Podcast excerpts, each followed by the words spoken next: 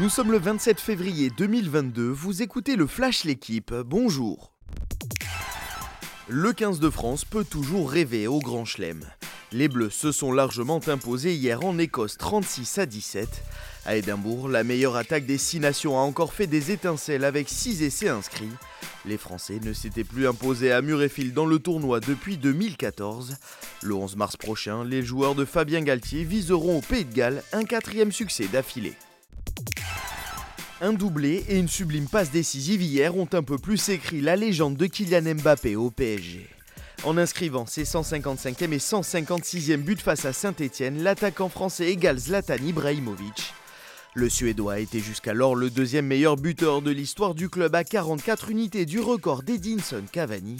Au final, Paris s'est imposé 3-1 face à la SSE et compte 16 points d'avance sur Nice. Des Niçois tenus en échec 0-0 à Strasbourg.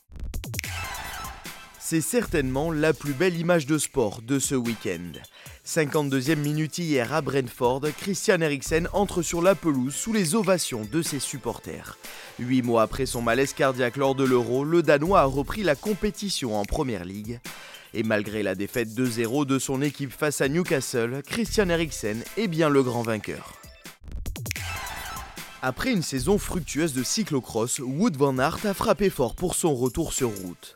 Le coureur de la Jumbo Visma a remporté hier pour la première fois le Het Newsblad. Une victoire en solitaire devant Sonny Colbrelli et Greg Van Avermaet pour l'ouverture de la saison des classiques en Belgique. Enfin, Brandon McNulty s'est lui imposé lors de l'Ardèche Classique, la première des deux étapes des boucles de Rome-Ardèche. Merci d'avoir suivi le Flash l'équipe. Bonne journée.